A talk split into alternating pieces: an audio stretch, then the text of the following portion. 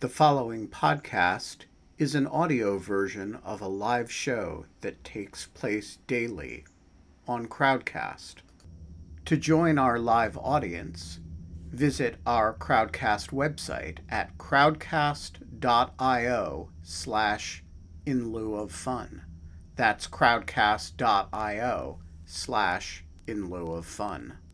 All right, we're going to go live. Click. And we're live.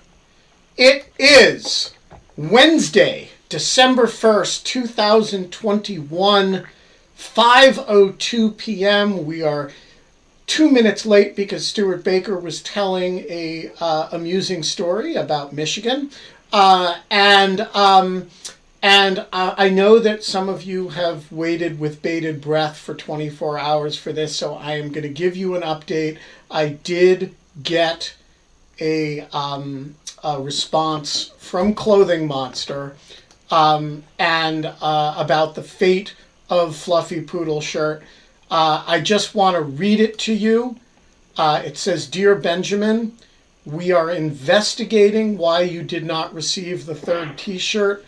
We will get back to you ASAP about this.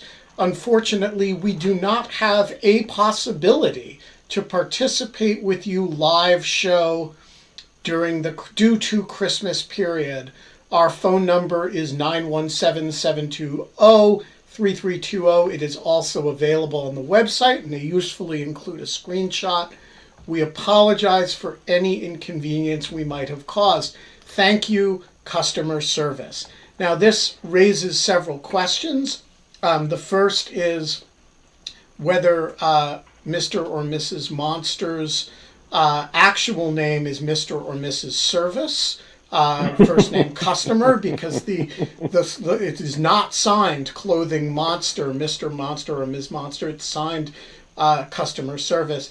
The second is, I think, the uh, uh, improbable English usage related to the impossibility of coming on the show to discuss the fate of Fluffy Poodle Shirt uh, suggests that we are actually dealing with a foreign operation here. Uh, and the third, and that raises questions of foreign interference in dog shirts. Um, which I'm very concerned about. Um, and then finally, um, just to be uh, candid, uh, look, they did catch me in an error. They do have a phone number on their website. I was wrong about that. I always try to correct my errors. Yes, they have a phone number and it goes straight to voicemail and they don't answer it. So um, we are not allowed to have fun anymore, but there is a pending investigation of the fate of Fluffy Poodle Shirt. We will get to the bottom of this. And in the meantime, we have Stewart Baker here, and I have exactly two things to tell you about Stewart Baker. The first is that, um, and I'm sure he's going to say some things today that are going to piss some of you off. Uh, that's okay. Stewart is the closest thing to an intellectual mentor that I have in the world of national security law. I met him when I was a 23 year old reporter and he was the former general counsel of the National Security Agency. And the, the Congress of the United States had just augmented the jurisdiction of the Foreign Intelligence Surveillance Court in order to solve the problem of the physical search conducted by the FBI against Aldrich Ames. And I had to write a story about it, and I called Stewart Baker because he was at Steptoe and Johnson having just left NSA, this was the first time he returned to Steptoe and Johnson, or maybe the second. Uh, and he does hold the record for returning to Steptoe and Johnson the most times. um, and this was the first or second time. But uh, and uh, he took a young uh, reporter of a lefty civil libertarian bent, i.e., me, and converted him to the dark side uh, over a number of years of uh, great conversations. And, uh, uh and so I want to say whatever Stewart says today to piss you off, deal with it. Um, uh, uh, and the second thing I want to say about Stewart is one day I asked him where his politics came from. And he said, You know, that's an interesting question, Ben. I'm an anti authoritarian, but all of my authority figures have been liberals. And, um, and that is, I think, the, the secret to Stewart. Most of it is just him being mischievous and tweaking libs. Stewart, welcome to the show. It's a pleasure to be here. It's a pleasure to be here. It, it, it does, it is discouraging to reflect uh, the the arc of our careers since those uh, uh, uh, conversations. As mine has stalled and yours has gone through the roof. Uh, so it is. What do you mean? You're sitting there with a parrot. I'm wearing a dog shirt. That's true. The, the, parrot is good. The parrot is from my human rights trip to El Salvador in 1985 or six. and it, the parrot has held up much better than the country. Yeah, uh, El Salvador not doing so well, though doing better than Honduras right now. Yeah, I, I remember there was a uh, when I was was down there, they had a uh, poll, and they asked people in El Salvador, "Would you move to the United States if you could?" And something like seventy five percent of the population said, "Yep, tomorrow." yeah, and uh, you know, unfortunately, there is actually in your in your former uh, DHS so Stewart wears many hats. He's a national security lawyer, but he was also Mike Chertoff's dep- sort of policy deputy at DHS in the sort of second half of the Bush administration. Uh, and in that capacity, you actually had to deal with a lot of immigration stuff.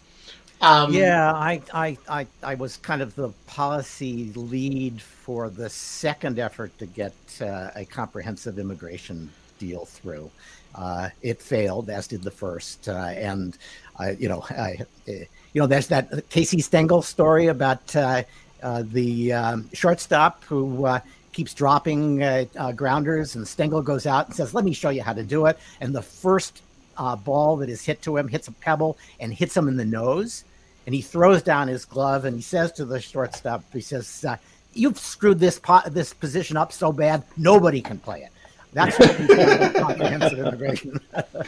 so, so the Bush administration, for those who don't remember, was actually seeking a policy rather similar to the policy that Joe Biden purports to want now. Um, the Obama administration was something of a deviation from that. The Trump administration was a deviation.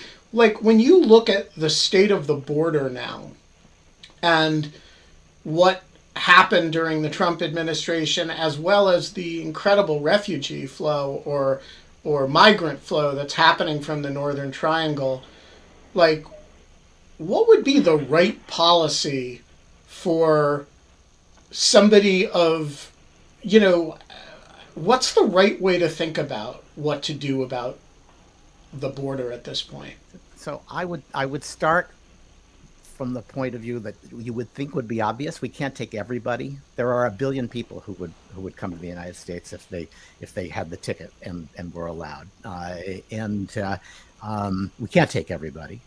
So then the question becomes, well, how are we going to decide who we're going to take?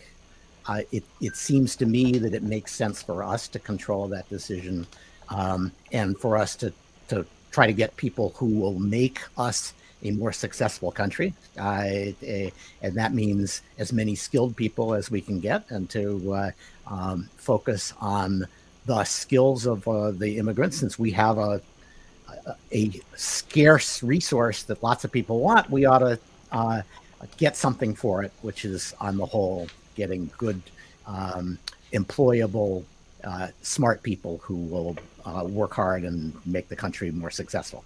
Uh, I, am not sure that's really controversial, but it is not our policy. Our policy now is to take the relatives of people who are already here legally, uh, plus a few small number of people that uh, uh, tech companies want to bring in, and then to let um, occasional, you know, large numbers of people just walk across the border and stay um, without any uh, uh, serious vetting. There's some vetting, but uh, without making any determination other than, well, they they showed up here. I guess we're going to keep them. So I, I think that's that's the problem we're facing now. Uh, the people who um, govern those flows are quite sophisticated. Uh, there's a whole organization of people who are trying to facilitate illegal immigration. and um, they get paid for it, so uh, uh, they they have good information about what will happen if you cross the border illegally. Um, and every once in a while, because of the complexity of the system, it turns out that if you cross the border, it, the U.S. facilities for uh, deporting people and for holding them until deportation break down, and people just have to be admitted. Uh, if they make a claim of asylum, they will stay for five or six or 10 years while their claim is adjudicated. By that point, nobody is going to send them home uh, and they will have worked for 10 years in the United States, which is a great deal too. Um, so everybody's going to take that deal. Uh, and so my my sense is you have to make sure that you don't have a collapse of the ability to process people as they cross the border and persuade the people who are behind them that this is not the way to get into the United States. We've we've completely failed. I, I I don't think that a wall is a particularly impressive response to that. I don't think Trump actually Trump was really a big business Republican, uh, but with attitude. Uh, and so he didn't really want to do any of the things that would make it hard to get a job after you come here illegally, because he probably had employed a lot of those people illegally himself. Um, and so uh, we haven't had any effort to discourage people from coming here other than stopping them at the border. Once they got past the border, they were they were golden, um, and that's probably not a workable way to discourage large numbers of people from crossing the border. Um, uh, so, but we're not here to talk immigration. We're here to talk cyber. Um, so I want to, I want to, I want to. First of all, I want to say that I'm ever so slightly obsessed with you um, because um, um, because like so I'm used to people making insane claims all the time and making arguments for it. They're called philosophers. Um, normally, uh, lawyers don't do that. Um, and um, you, what I find really so fascinating about you is you, you're, you're really, uh, if you, uh, my humble opinion, you're really smart and you're really um, knowledgeable. And I'm just really so curious, first of all, how you like became such a um, cybersecurity law, cyber privacy, uh, tech um, god, um, and also um, uh, wh- why are you um, so conservative? Yeah, good question. Uh, or as as David Kris said uh, just before our last uh, episode, he said, uh, "You know, I, I just love the podcast, even the batshit crazy crazy parts." right, right. We're gonna no, get to I, the batshit. We're gonna get to the batshit crazy parts in no, a minute, Stewart. No, but the, the, thing is, but it's not. It that's the that's the great thing about it. It's this is not info. Uh, this is not info wars like crazy uh, crazy stuff. Like you have like really interesting, very um, well thought through um, ideas, and so um, uh, I'm really fascinated by. This is a, this is a really polite way of saying, "What's a nice girl like you doing?" That's exactly it. Exactly. So let me let me let me start with getting into cyber. Um, it, it, the um, I ended up at the National Security Agency as the general counsel because I got called by they they had a problem I think recruiting uh, and they kind of made a second effort and they asked a woman who was at the State Department who had been general counsel of NSA and CIA uh, to do some recruiting and she called um, uh, Monroe Leigh, who had been the legal advisor of the uh, uh, State Department, and asked him if he had any ideas. He was my mentor at Steptoe, and he later said in a moment of candor, uh, uh, said, Well, I gave her, her, your name, Stewart, because I thought you were smart enough not to take the job. uh, but I did take the job, and there's a story there. But uh, um, when I got there, they were in a death fight uh, with Microsoft which believed in the coming of the internet and believed that the internet really should be Microsoft Network. Uh, and it would provide everything that, the, that, that we want from the internet.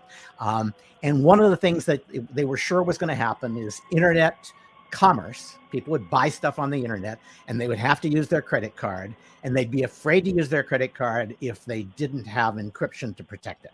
And so uh, Microsoft said, so uh, our business model requires that we offer really good en- encryption around the world. And NSA's vision of the world was nobody would have good encryption outside the United States because um, NSA wanted to be able to listen to their conversations. And it was as fundamental to NSA's sense of uh, what it was as breaking other people's business model and turning it into software was to Microsoft. Um, and uh, because, you know, the NSA traces its history back to breaking um, uh, codes of the Japanese and uh, the Nazis. For everyone, it, just so everyone knows, this is 1994 when Microsoft, instead of going to the internet, tried to create this Microsoft um, um, kind of walled garden at the same time that you're having the crypto wars and the Clipper chip. So I, I had never connected these two things yeah, together, but it's oh, it's and, fascinating. And, and in this period, as the sitting general counsel of NSA, Stewart went and gave a speech. Was it at Black Hat? No, it was Computers, was Freedom, and Privacy. I don't think it exists yeah. anymore. And and he opened the speech that said with a line that I'll never forget. It said, "With all the enthusiasm of a Southern Baptist church being asked to turn its pulpit over on a Sunday morning to the devil.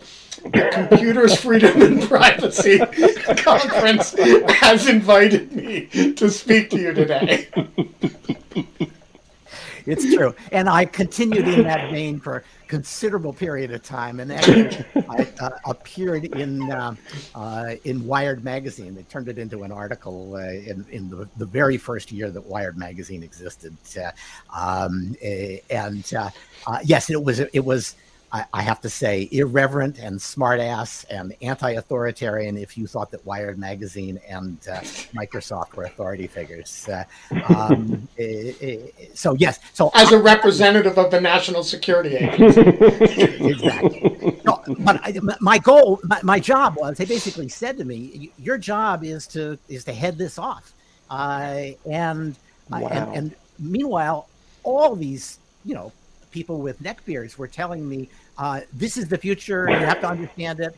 And so I actually said, okay, if I'm going to fight in, on this ground, I have to understand why they're saying these things, why they think the internet is such a big deal, et cetera, et cetera. And so I got into it, and you know, they persuaded me that you know the internet was going to be a big deal, um, a, and that shaped my approach to my practice when I got out. Uh, it shaped my advocacy while I was in, um, a, and and that's really where my career took a, a turn that it has never quite recovered from uh, uh, doing um, technology law, and it's it's fun. I mean, you have to learn something new every week, or you're out of date, and uh, that's exciting. What about the part of Scott's question, how you became such a, a wingnut? Yeah, so I, I, I think it, it is true that I, uh, I, I actually think I said that uh, I grew up in a household where the ultimate authority figure was the national, uh, the New York Times editorial board. Uh, it, it's a problem you've had from time to time too. It is. mm. Although I've I've moderated my response in a way that exactly. you have not. Exactly. so uh, I want to pull the the conversation back to an area where I think David may have been talking about when he said the phrase batshit crazy. And I want to actually pose this question to you. You are, I think, the most respectable and maybe the only respectable um, voice who argues uh, that the tech company algorithms really are biased against conservatives. And I want to give you a chance to justify that because most people I know, including people you've argued about with it on the on the Cyber Law podcast, uh, believe there is no empirical evidence for it whatsoever, and actually believe the opposite may be true that the platforms kind of bend over backwards to not get rid of uh, conservative accounts. So, what is the case for, for an audience of people who are primed to understand the basic claim as lunacy? What is the non lunatic case that Twitter and Facebook actually have an algorithmic bias against conservative voices? So let's let's let's let's start with institutional uh, uh, incentives. Uh, the I mean, if if you don't believe that the New York Times is has a liberal bias, then I'm not going to persuade you. But I, I think it's indisputable that the New York Times leans left uh, in in the um, in the kinds of cases it decides to promote. Uh, everybody remembers, I hope, the Augusta National uh, uh, uh, debacle where they just campaigned against the, the Augusta National Country Club for, for months uh, for something, I forget, women or something. and it was just because they had a, a thing about the uh, Augusta National Country Club. Um, and on and on. Um, but if you look at the workforce of the New York Times, it's because they, they, they by and large lean left. You don't you don't see people um, being tossed off the uh, um, New York Times uh, um, uh, payroll because they have said something wildly conservative. They may have been tossed off because it was too conservative for the current workforce, but uh, the, the tweets that come out of that workforce are, you know, when they're crazy, they're crazy left. Um, and the only workforce that is more crazy left on average, uh, I would argue, is the workforce in Silicon Valley, where uh, uh, um, the donations, contributions to campaigns are 95% Democratic or more. Um, the workforce uh, is raising questions about whether they should even work for the Defense Department of the United States. Uh, um, uh, those kinds of questions are all questions that you only ask if you're in a pretty liberal filter bubble already. Um, so, why would they not want to express their values through the controls that they have? Um, and then you look at decisions. I mean, it, it, all of this at that at this point it becomes anecdotal. Uh, uh, you cannot say, uh, as I, I, recognize there are people who will say, well, gee, look, how many of the stories that are popular on Facebook are from conservatives? They're obviously, if anything, leaning to the right. But I think, you know, you can you can cut that either way. Uh, maybe if they were not holding down conservative uh, um, uh, share of the mind share, uh, there'd be even more popularity. Uh, uh, so all you know is that with this level of control, you get a, a, a, substantial number of people sharing conservative views. I think that's because most people are conservative, uh, and the country is more conservative than the coasts, and then the the elitist, uh, the elites that read and make a lot of money believe they should be. Uh, but but Stewart, isn't isn't it possible that what you're actually seeing is, and I say this as somebody who, you know, I worked for ten years at the Washington Post. I don't have a shadow of a doubt that there's a left lean in in in yeah. major print media in the United States, and um, uh, so I have no argument with you there. But it, it seems to me the most obvious explanation for the removal of conservative versus liberal accounts is that there is a violence in contemporary conservative rhetoric that does not exist in contemporary left of center rhetoric. And so you have all these people who uh, who their left counterparts are not making statements that could reasonably be understood as threats, and they are. Um, and so they get removed. At, but the actual bias is a bias in favor of the rules of the terms of service. So I, I it, it, that's a that's a a possible argument maybe you just haven't have been exposed to enough left-leaning uh, violent threats. So there's Oh, plenty you, that. you remember that I'm the guy who uh, went up against Glenn Greenwald. That's that right. You're, you're right. And, and, and I know of what I speak about the left. okay. So, yes, and I, I, I got some of that. I got a, I got brief blowback from Glenn too on a few of my uh, uh, tweets. But let, let me let me pick uh, one example that I think is striking because it shows that the rules may be the same, but how they're applied is uh, hard to justify. And that's the New York Post articles about Hunter Biden's laptop. Uh, there was never sh- any evidence that that was a Russian scam, that a, a, a misinformation, disinformation operation. There was a letter from a bunch of people in the heat of a campaign who said, "Well, that's the kind of thing the Russians would do if they could," and that's and they they were all from the intelligence community, and all of Silicon Valley seized on that to say, "Well, you can't publish that. You, you can't repeat that that story." That story has turned out to be true, and it is a shocking scandal. It's it's still producing shocking scandals about uh, um, uh, Hunter Biden's uh, ties to the Chinese government, uh, and to say we're not going to allow you to tweak that story. I, I, I think you, you can't interpret interpret that as anything other than we don't like this story and we think it will hurt uh, uh, the Biden campaign, so we're going to squash it.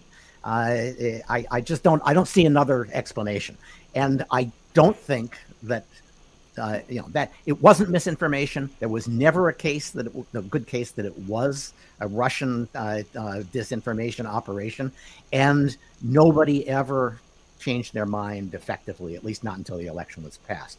Uh, I don't think you would have that with something that could change the election that would have hurt Trump. Mean, if it would hurt Trump, uh, it was gonna it was gonna be distributed uh, until somebody proved it was wrong.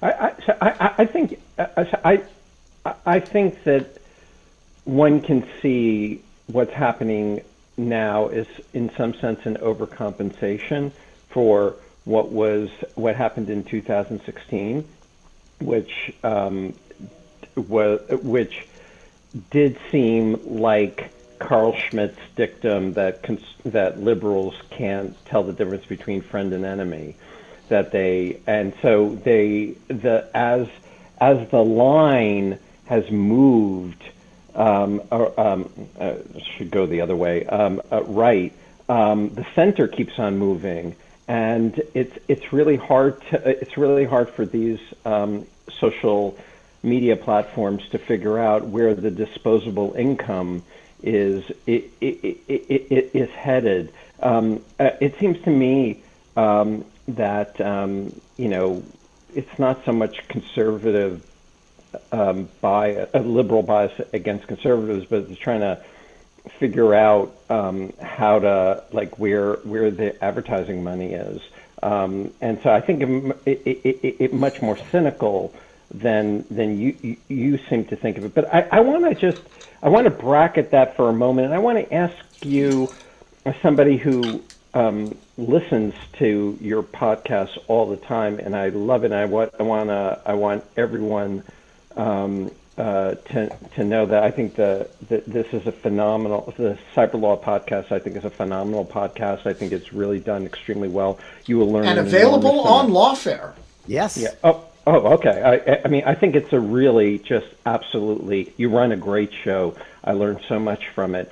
But the one thing I have to say that's been slightly upsetting to me during the Trump administration is I feel like um, you don't appreciate the danger associated with um, Trumpism.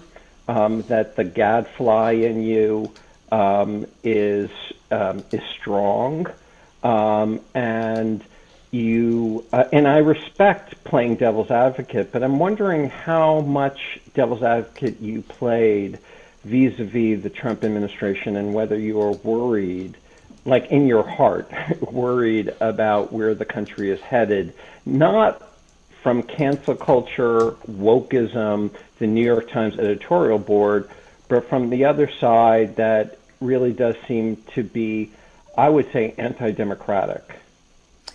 So I, I yeah, that, that, that's that's fair. I, if you've listened to the podcast, you know I'm not exactly Donald Trump's biggest fan.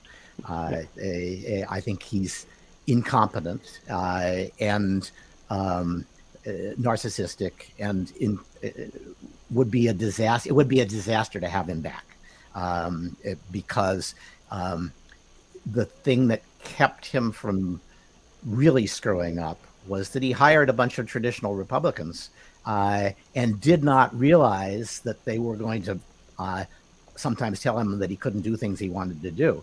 But by the end of his administration, he realized that if you hire second rate people and put their job at risk, uh, uh, they will come in and tell you all kinds of things you can do, uh, and they'll they'll do them for you. Uh, uh, and uh, um, it, instead of having that in the last eight months of the first term, we're going to have that in the first eight months of the second term if he gets elected. So I, I, I don't want him to come back. Uh, uh, but at the same time, uh, I thought that the effort to impeach him and to tag him with the uh, uh, with the Russia, Russia, Russia gate uh, was an effort to basically undo the election uh, and to treat him as illegitimate, and that that was showing contempt for the people who voted for him. Uh, we voted for him, uh, and you know we're we should live with the consequences and follow our traditional uh, approaches to uh, just uh, to politicians we don't like. Um, so that's kind of my, to the extent it's nuanced, that's my nuanced take on on Trump. Um, eh, but I don't know that I am completely convinced. I think if he is, if he is a authoritarian, he's a really incompetent authoritarian he's just bad at this. I mean, this is this was uh, uh, Ben's uh, early take, right? Uh, uh, that the uh, the incompetence was going to override the malice, and by and large, that was true. Um, so, I, and you know, to say, "Oh, it's such an anti it's such a um, authoritarian culture on the right," I just don't see it that way. Uh, I think the people on the right are mostly doing things that they learned from watching the left.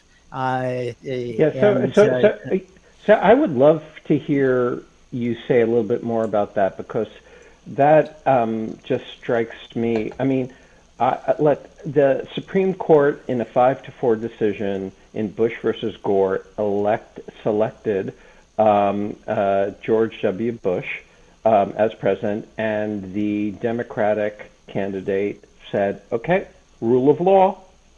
Um, I, I, I just well, when, when, when, he, when he'd run out of other options, yes. well, well I, I, when, when, Trump ran, ran out of other options, there was, there was a, an insurrection.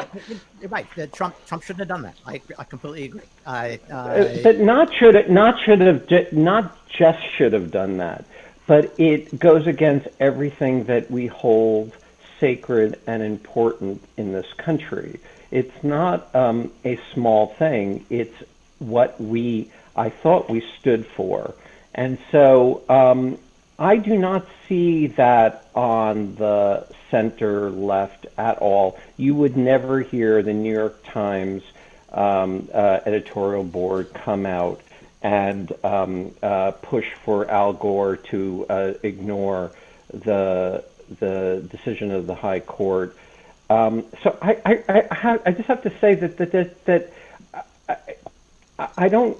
you're such a you're you're such a smart, intelligent, experienced man. It seems um, uh, trollish um, so, to deny. And, and, maybe it is, right? Because we've, we've established what I am now.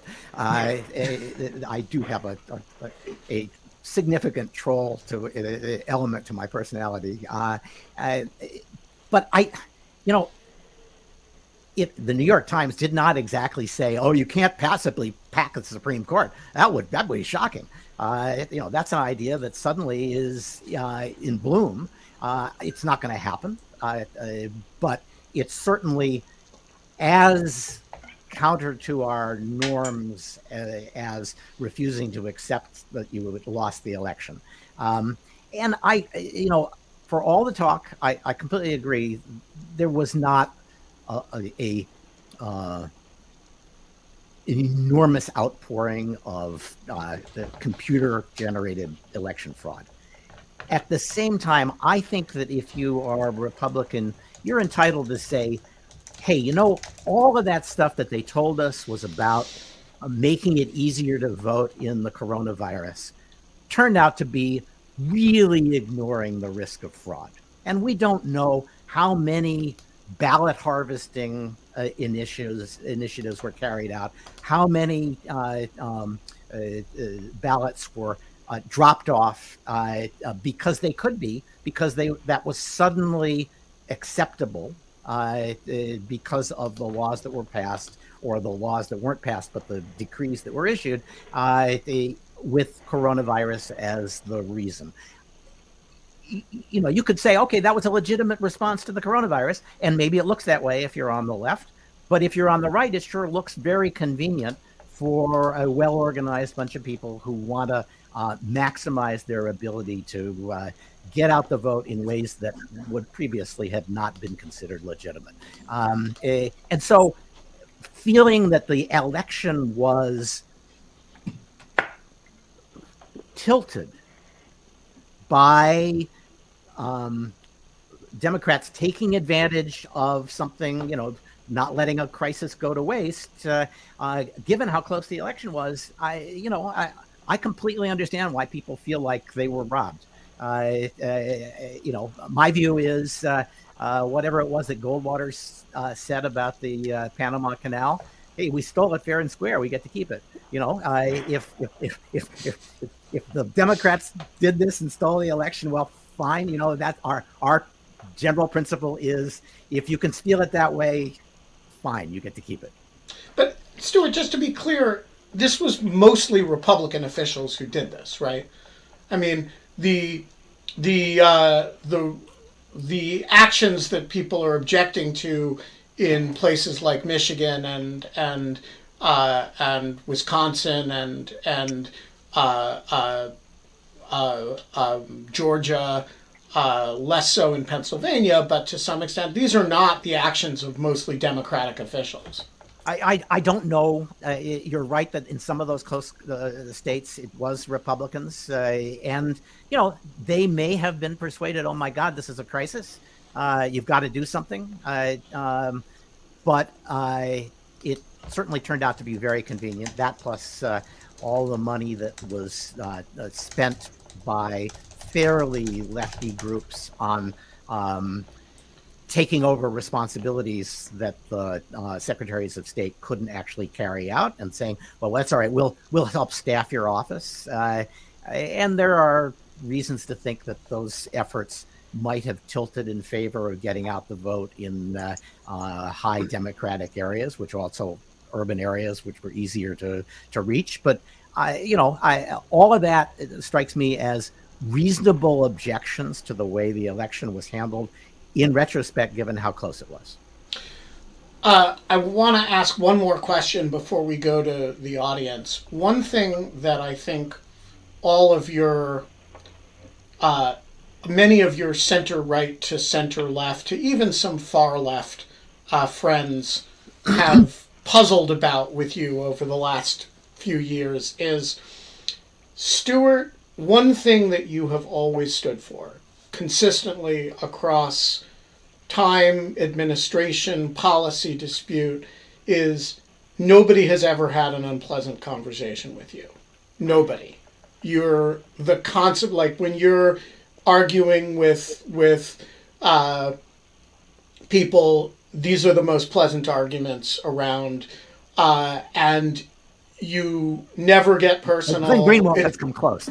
well, I mean, Glenn, I mean we're talking about people here. I was I was going to say, we're talking about human beings, right? Right, but also, also, I venture to guess that if something got unpleasant between you and Glenn, it was not you that got unpleasant. It could be. Um, but, um, but what you're defending intellectually is a culture that is, among other things, relentlessly unpleasant.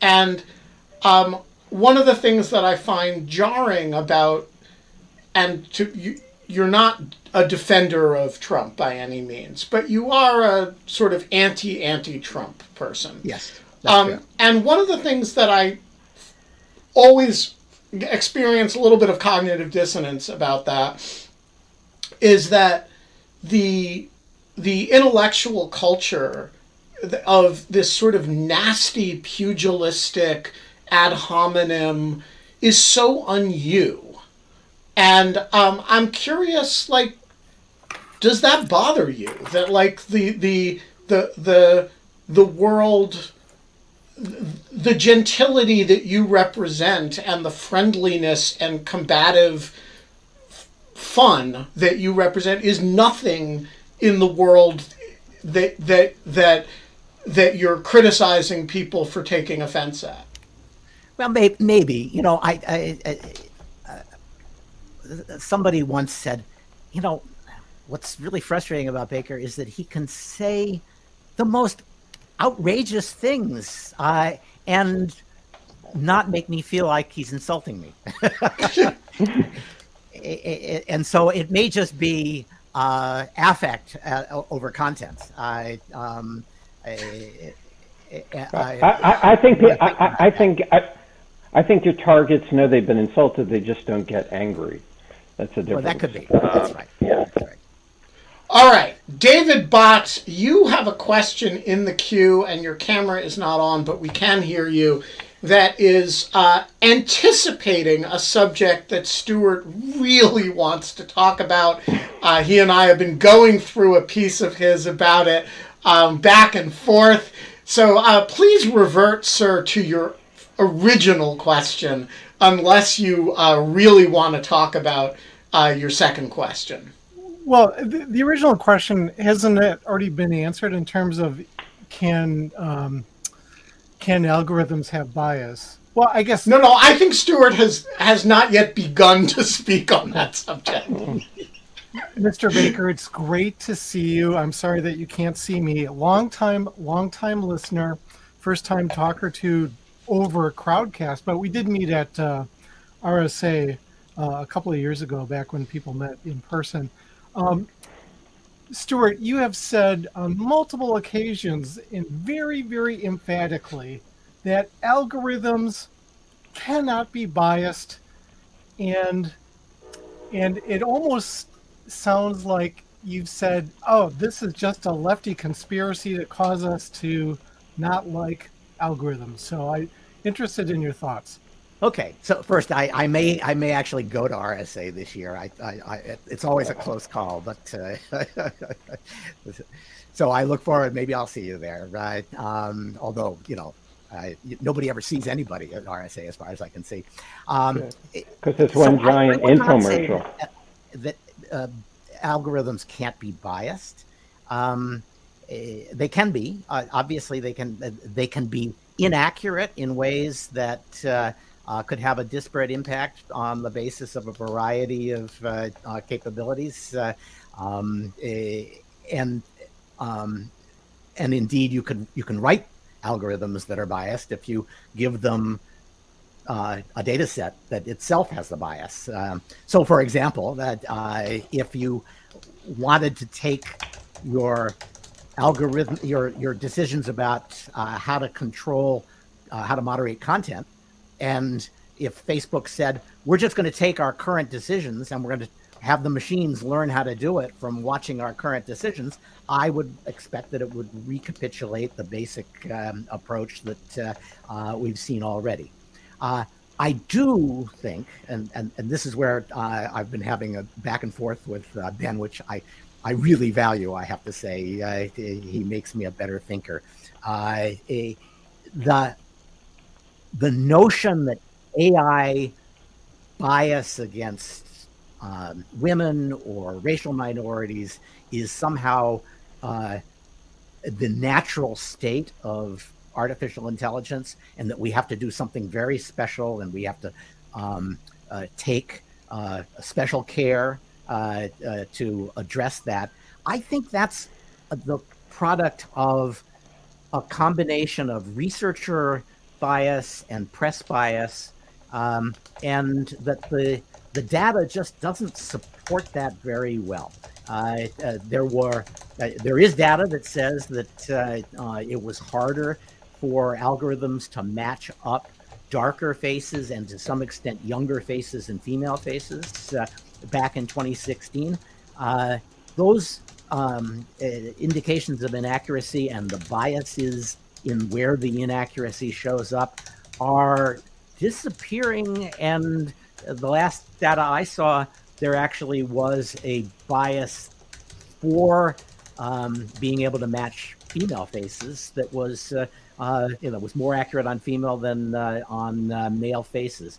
So uh, we've been sold the story that the uh, the algorithmic bias is a profound and enduring problem, and that the only way to solve it is to impose fairness on it. And if Ben has gotten to the end of the, of the draft I sent him, he knows what I'm going to say. I haven't started. I haven't started the new draft yet. Stewart. Okay, okay. I'm behind. Well, I, there, there are people who. Uh, first, there's lots of, of, of pressure now. You can't sell a, a, an algorithm that does face recognition or a lot of other things without uh, attesting to its fairness. And there are people who will let you attest to the fairness of your algorithm. And the way they do it is they say, hey, why don't we make up a world in which there is no difference? Right? We live in a world where uh, men make more money than women. We will just imagine a world in which the incomes of men and women are the same, and we will construct an artificial intelligence algorithm on the basis of fictional data. Uh, and that fictional data then will be imposed on real data, which ends up basically being a kind of affirmative action program for whatever it is you're using the, the AI for, uh, a quota system that nobody gets to see because all the shimming, all the bias, the, the, the debiasing, they would say, but the biasing, I would say, of the algorithm has happened behind the scenes. And when you show up and start running it, you can't see it. Uh, and I think that's a profound change in our political climate. Uh, you know, the by and large, uh, the imposition of quotas when it's subjected to a vote fails. But if you can impose quotas by getting researchers who believe in them and journalists who believe in them and uh, uh, uh, uh relatively well-to-do uh, uh, liberals uh, who believe in them to smuggle it into the the algorithm, then you're going to get uh, your uh, your quoted relief without ever having to go through a democratic process on it. So I think that's a a, a big problem. it's not quite the same as there is no bias. I think you can get bias. my worry now is that bias is being injected in the form of fake data and other tricks designed to achieve an artificial uh, um, uh, society that uh, you know we'd all like to live in, but we don't live in. Michael Nelson, the floor is yours. Thanks. Hey, Always good to see you, Stewart.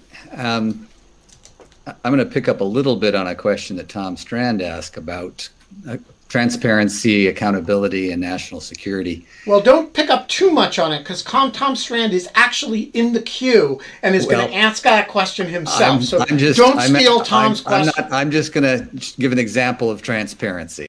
We worked on Clipper chip and encryption way back when, and I always thought that it would be wonderful if I could go out and actually talk about all the stuff that I learned in SCIFs and in super secret briefings.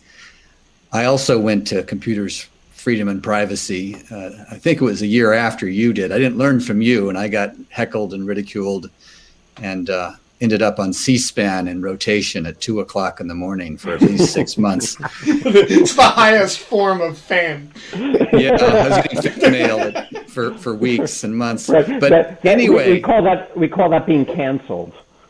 But I knew if I could share more of what I knew that at least the smart people would say, you know, okay, I didn't realize all that electronic surveillance was having that much of an impact, and that the world was this mu- that much safer because of what was being done. do you think there's any any way that changing the debate and, and, and actually being a lot more open about what kind of events have been prevented could could make Americans and maybe even Europeans a little more likely to support rather than fear what NSA and the CIA do? So uh, first, it's great to uh, to see you. Uh, uh, Mike Nelson was the most formidable wielder of analogies that I had to uh, argue with in the and a, uh, and a regular member of the Greek chorus. I want to add. Yes, he, he he's he's terrific. He once actually challenged me to a duel of analogies at twenty paces. So I, I first, there's really two things. I think the debate about about the Clipper chip and encryption has moved to the point where everybody can grasp it uh, because it's now a law enforcement issue and it, it doesn't have to be cloaked in uh, national security and uh, uh important things that we found out that we can't talk about. Uh, everybody knows there's criminal evidence that, that they're not able to get because of uh, encryption. And that debate is now playing out in that context. Um, uh, and interestingly, uh, in Europe, it's probably more likely to result in controls on encryption than in the US. That's my guess. Certainly, when you look at the UK um, uh, wall of establishment, lack of enthusiasm for end to end encryption, um, it, it, I, I, think the the willingness to compromise encryption because of a faith in the social contract and the institutional um, uh, integrity of uh, law enforcement is it's stronger in Europe, oddly, than in the U.S. Um, but it, persuading the Europeans that they should stop screwing around with our intelligence capabilities and imposing, say, human rights obligations on um, NSA that they don't impose on any of their own internal and external intelligence agencies. Um, no, I think that uh, uh, in Brussels, nobody cares about national security, uh, but they love getting in the way of the United States. And this has been a perennial way to get uh, in the way of the United States and force the U.S. to come to the table and talk to them like uh, like equals. And they're they're too enthusiastic about that ever to give it up. Yeah, I just want to, as we say on this show, foot stomp that point.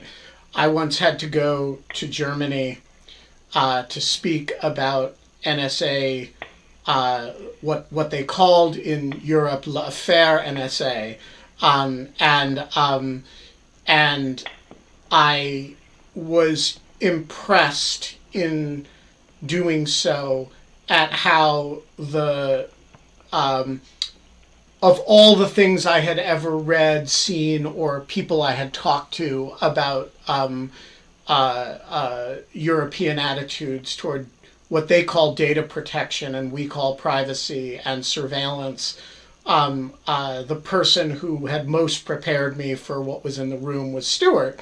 And the reason was that uh, Stewart's basic thesis about European uh, privacy law is it is an attempt to regulate U.S. behavior, uh, and nothing could be could have been a more accurate account of yeah. of what the Europeans in the room were fundamentally I, I, about. Honestly, I would just say that like Europe is a different country.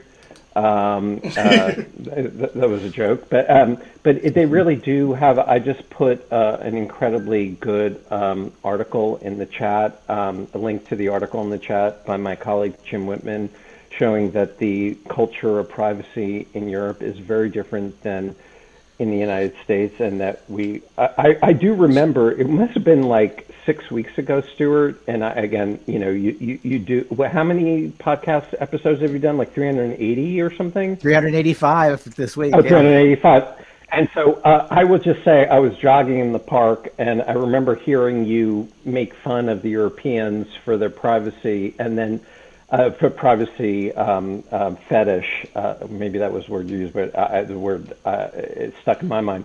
Um, but and then you complained that um, Gmail, uh, not Gmail, but Google was reading your Google Docs.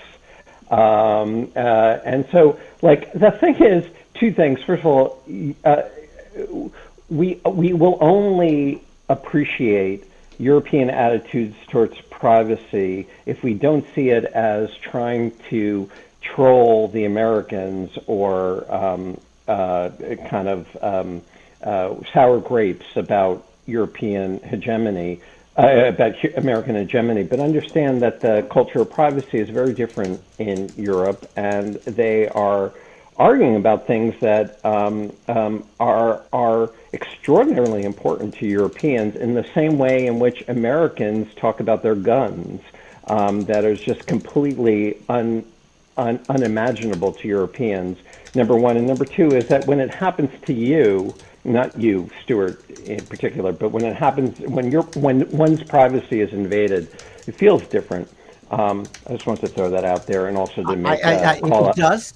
It, it does. Uh, my, my my I have a more fully formed objection to privacy law, which probably we won't get into. But uh, uh, it, the short version is, it is so vague because nobody really knows what privacy is. Uh, they just know it when they feel it, because uh, then it hurts. Um, eh, that um, the only way to write it down is to write down something that everyone violates all the time.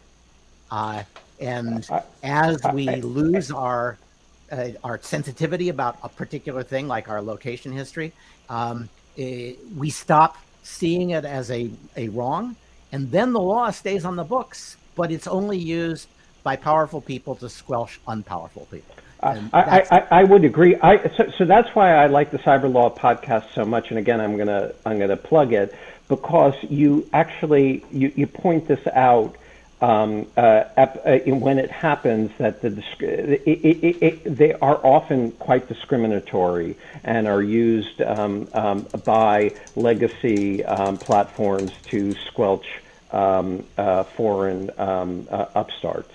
Um, so I would I just say, I, I, yeah. Go, go ahead. I'll just I'll just close by saying I I actually spent uh, one one year giving awards for the the worst abuse of uh, uh, uh, privacy law to serve the interests of the privileged, um, and I called them the privies.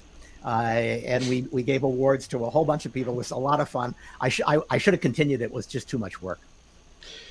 I will just I will just say that I would not begrudge Europe any of its privacy, as Stewart would say, fetishism, if they did not try to impose it on us. Paula, uh, the floor is yours. Uh, we apologize for Alicing you. It was not intentional. No, you're fine.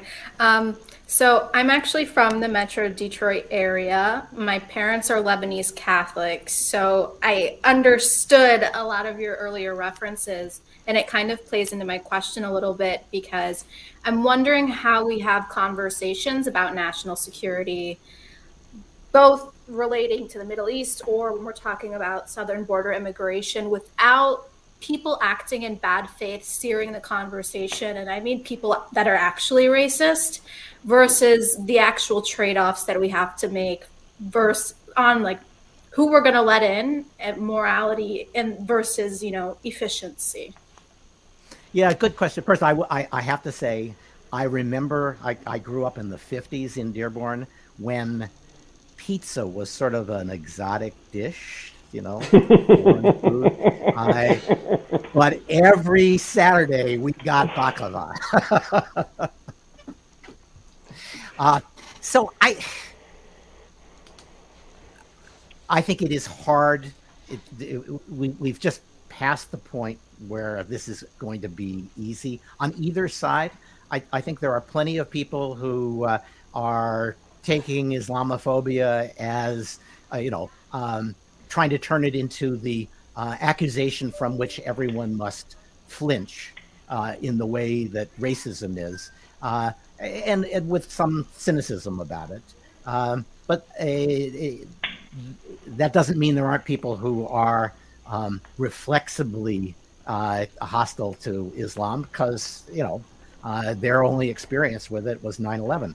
Um, I don't know that there's a great response to that. I it, part of it is uh, there's now a substantial, uh, not just uh, uh Middle Eastern, but uh, Islamic population in the United States, and I like to think that we're going to end up with a an American Islam the way we have an American Catholicism, uh, which is to say, it's been filtered through a bunch of uh, uh, uh American values, political and otherwise. Uh, unfortunately, increasingly, those values are well, if you can catch somebody saying something that you can describe as racist, you win.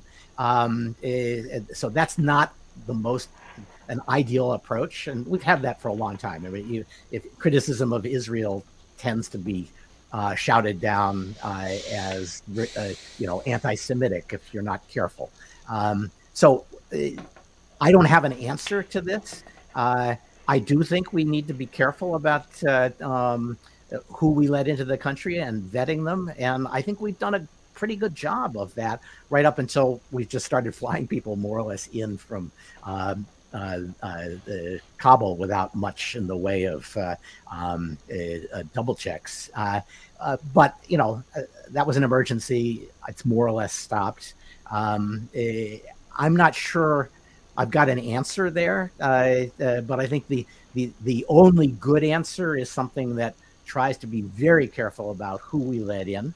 Uh, that will mean that the first generation of, of, of, immigrants will probably not be hostile to the United States, which is probably true for the first generation of all immigrants. It's their kids that you have to worry about, that they will grow up feeling, um, you know, with a chip on their shoulder about whatever their identity is.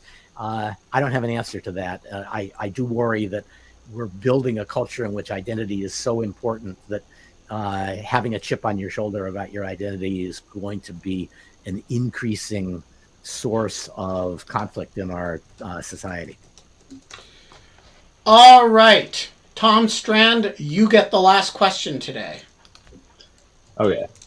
Yeah, it's a very, very broad question. So I was hoping you you guys could narrow it down, perhaps. So I was wondering what the what you view the relationship, or the proper way to understand the relationship between uh, democracy and transparency and accountability in national security is. So a common refrain you might hear is something like, you know, uh, in order for uh, democracy is necessary for elite accountability or policymaker accountability, and uh, in order to have, you know, rational democracy or um, you know, uh, knowledgeable, uh, a knowledgeable uh, democratic body, you have to have some level of transparency, um, and you know maybe you could zoom that in somehow. Is that yeah, you know, logical? Yeah. Thanks. So I, I, I, this is this is an unresolvable tension. I, there's no solution. I, I, I do think um, it, we have we have spent 50 years trying to find um, ways to uh, reassure people that even though they can't be told everything that is done, there is somebody who has um, the responsibility to protect the privacy interests and uh, other interests of Americans, uh, and that that set of uh, that's where the FISA court comes from. Uh, that's where all the oversight committees come from, and the inspectors general and the privacy and civil liberties officers. There's a lot of institutions. I I used to joke back in the '90s that uh, um, there were at least six people whose careers would be made if they could find me violating somebody's rights. Uh, and I thought that was, you know, pretty good uh, uh, uh protection. See, uh, no, I just want to say no lefty hates the FISA court more than Stewart does. That's probably right. I, I, I have real doubts about the FISA court, and I, well, I, I won't go into the, all, all of them. Um, eh, so we're going to have to renegotiate those institutional uh, uh, uh, rules because the criticism uh, uh, that is coming against national security authorities is increasingly and for the first time coming from the right. People who believe, you know, the the deep state sabotaged the Trump administration, kicked off the un, Uh, an improper uh, uh, Russia investigation, and I I think we have to respect that concern, especially since the Russia thing didn't really work out, um, eh, and ask the question: Have we got enough controls to make sure that in future there is not a partisan misuse as opposed to a civil liberties misuse of the um, uh, national security authorities. And I think we didn't, we have not done enough. We haven't had that problem until recently, but now we certainly have the perception that that's a problem. And I would argue we probably do have a real problem. Uh, uh, and we need to find ways to reassure people on the right that uh, uh, the entire national security apparatus is not lined up uh, to improperly uh, uh, investigate and intimidate them. Uh, and that's a different set of problems because they don't they don't express their concerns in the language of civil liberties, which we've all been taught to respect. But that's a that's a lefty point of view, and it's always been rolled out in service of left wing groups. Uh, we need to find a way to talk uh, in a respectful way about the concerns on the right that they have become the targets of the authorities that uh, used to be arrayed in the at least the imaginations of the left against uh, leftist groups. We are going to leave it there. I am not even going to argue with Stewart on this point, however sorely I am tempted.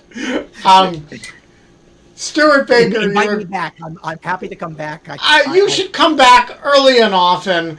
it's a, it's great to see your face. Somebody, uh, said pu- that I reminded her of her dead father, and I, I hope I'm, uh, uh, you know, uh, not completely, uh, uh, but well, not know, in the dead sense. I never, I never grew up with a father, so I, I'm pleased that I have settled into that role. We will be back tomorrow. Stewart, it's great to see you. Thanks for joining us. I don't remember. Oh, tomorrow we will have the estimable Jeff Kosseff, who is oh. uh, teaches at the Naval Academy and is, I think it is fair to say, the world's foremost authority on Section 230, 230. of the Communications Decency Act, which he wrote a book about. Uh, and um, and uh, he's a very thoughtful, serious guy who can answer all your 230 questions. That will be 22 hours and 51 minutes from now. And until then, Scott? We can't have fun anymore, but we can have every week the Cyber Law podcast um, brought to you by St- Steptoe and Johnson that do, does not, re- do not does not necessarily reflect Stewart's views or his pets. Um, but um, but I will say um, it's a real learning experience, um, and I want to thank him for doing such a superb job uh, at that. Okay, thanks.